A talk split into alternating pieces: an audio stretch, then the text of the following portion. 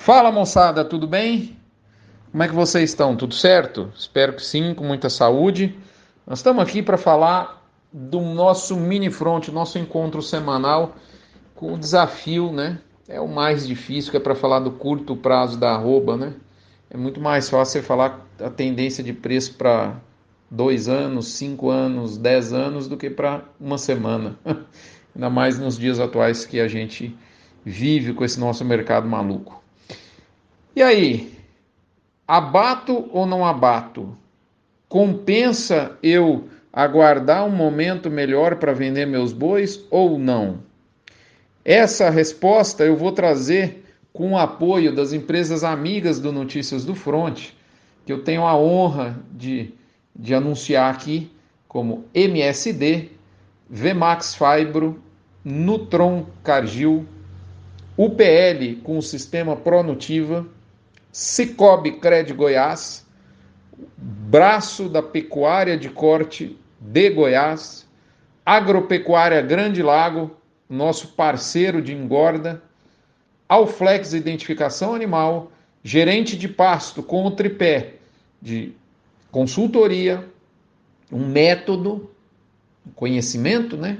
E um software, aplicativo para você transformar pasto em número e Asbran, a nossa associação que reúne 80% da indústria de suplementação mineral do Brasil. Se você usa ureia, sal proteinado, suplemento mineral, suplemento proteinado, suplemento energético na sua fazenda, muito disso ocorre pela organização estrutural do setor de suplementos que é comandada pela Asbran. Moçada, vamos lá.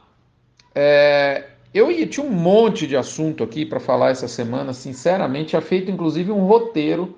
O Notícias do Front é assim: tem, tem, tem vezes que eu faço um episódio, né, e esse episódio geralmente ele é construído no encerramento da semana para a gente fazer um, um consolidado do que ocorreu e jogar a perspectiva para os próximos dias. Né? Geralmente, é, geralmente não, algumas vezes esse nosso próximo front já tem o tema definido, quando eu solto o anterior, aí começa segunda, terça, quarta, quinta e sexta, eu espero um, um momento marcante do mercado que possa encabeçar né, o front. Eu tinha mais ou menos construído um roteiro, né? mas porém, na quinta-feira à tarde eu mudei o roteiro para esse aqui que eu vos apresento. Eu não consegui responder a todos os companheiros que, que, nos, que procuraram as redes sociais do Notícias do Front, é humanamente impossível, até pelo WhatsApp. É, é, e aí, a pergunta, assim, algumas diferencinhas, mas é mais ou menos esse enredo, essa narrativa. Rodrigo, tudo bom? Como é que tá, rapaz? Senti uma pressão de mercado, eu tô com uma novilhada que eu, ter, que eu engordei, eu tô com uma boiada de confinamento eu estou com os bois prontos de pasto. Esses animais prontos eu faço o quê? Compensa esperar o abate ou não compensa? Esperar o abate que eu falo, desculpa, é postergar o abate para pegar um momento de mercado melhor para venda ou não, já que o mercado deu uma pesada. Então, essa primeira informação foi a semana que eu mais senti o pecuarista acusando golpe. Putz, baixou a rouba. Safra preço para baixo. Então eu senti isso e o, o, volume de gente com essa mesma pergunta. Então eu falei: para, para, para, esquece esse roteiro. É igual, acho que quando a pauta do Jornal Nacional ou de um telejornal está pronta e acontece uma bomba. Tudo que o jornalista fez, preparou o dia inteiro, foi água abaixo. E de alguma forma esse é um trabalho jornalístico que a gente faz aqui. Então vamos lá. Qual que é a, a resposta que eu que eu dei para algumas pessoas, depois eu tive vontade de gravar o áudio e mandar. Falei, ó, oh, a, sua, a resposta é essa, né? Porque ia ficar mais prático para mim. Né? E aí, abato agora ou postergo o abate esperando um momento melhor de mercado daqui 15 dias, daqui 30 dias, daqui 50 dias? Qual que é a sua resposta, Rodrigo? Eu vou dar aqui, moçada. Primeiro, vamos considerar o seguinte: a, a pecuária de corte está cada vez mais próxima da agricultura, está cada vez mais, próxima, mais próxima da, da, criação de suínos e frangos, ou seja, é uma atividade industrial. Né? Aquela história, o boi pronto, eu considero que ele não é mais seu. Ele é mais ou menos como um Danone próximo à validade. Né? Então, assim, você tem que tirar ele logo da prateleira, moçada, não tem muito tempo. Quanto mais você intensifica a sua fazenda, é, quanto mais você, quanto mais intensificado, mais rápido é, via de regra, o ganho de peso diário, o GMD, que você imprime nos seus animais, mais verdade é esse, esse raciocínio.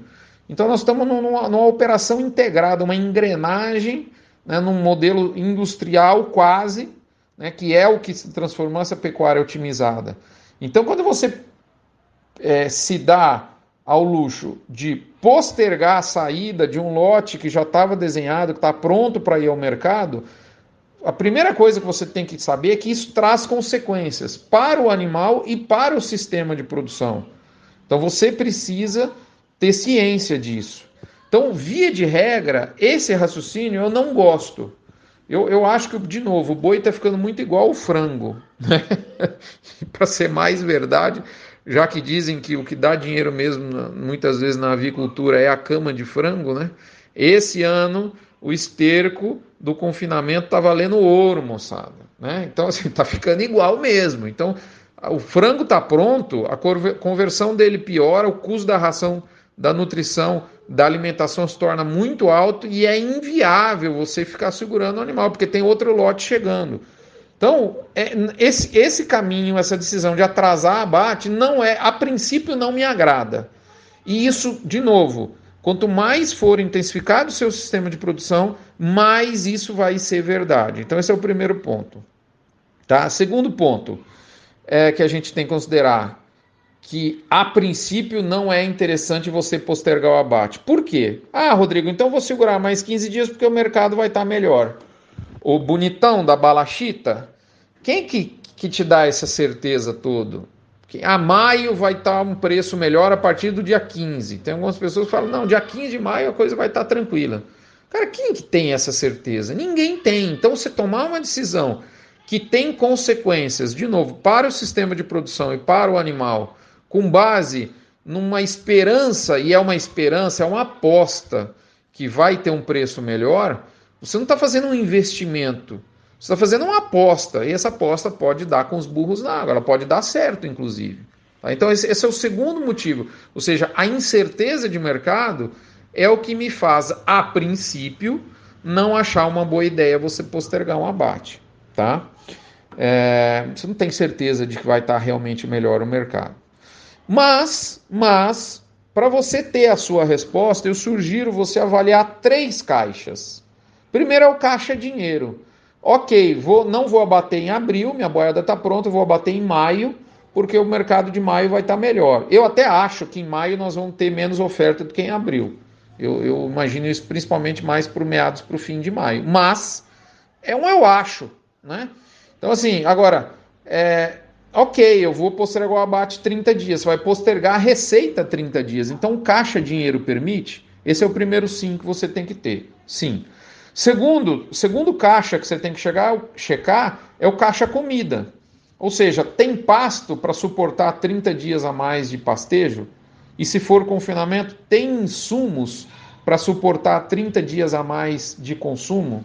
Né? Esse, esse caixa né? Aí, aí já tem reflexo, né, no caso principalmente do confinamento, né? Você precisa ter caixa para sustentar esses animais 30 dias a mais. Então, mas às vezes, muitas vezes, não é nem a questão de ter caixa dinheiro, tem caixa insumo, você fez o seu planejamento de compras considerando um pouquinho de folga, e o terceiro é o caixa carcaça. Igual o frango, né, a eficiência de engorda ela, ela diminui quando o animal está pronto, quando o animal está atingindo o seu ponto ótimo do, do abate.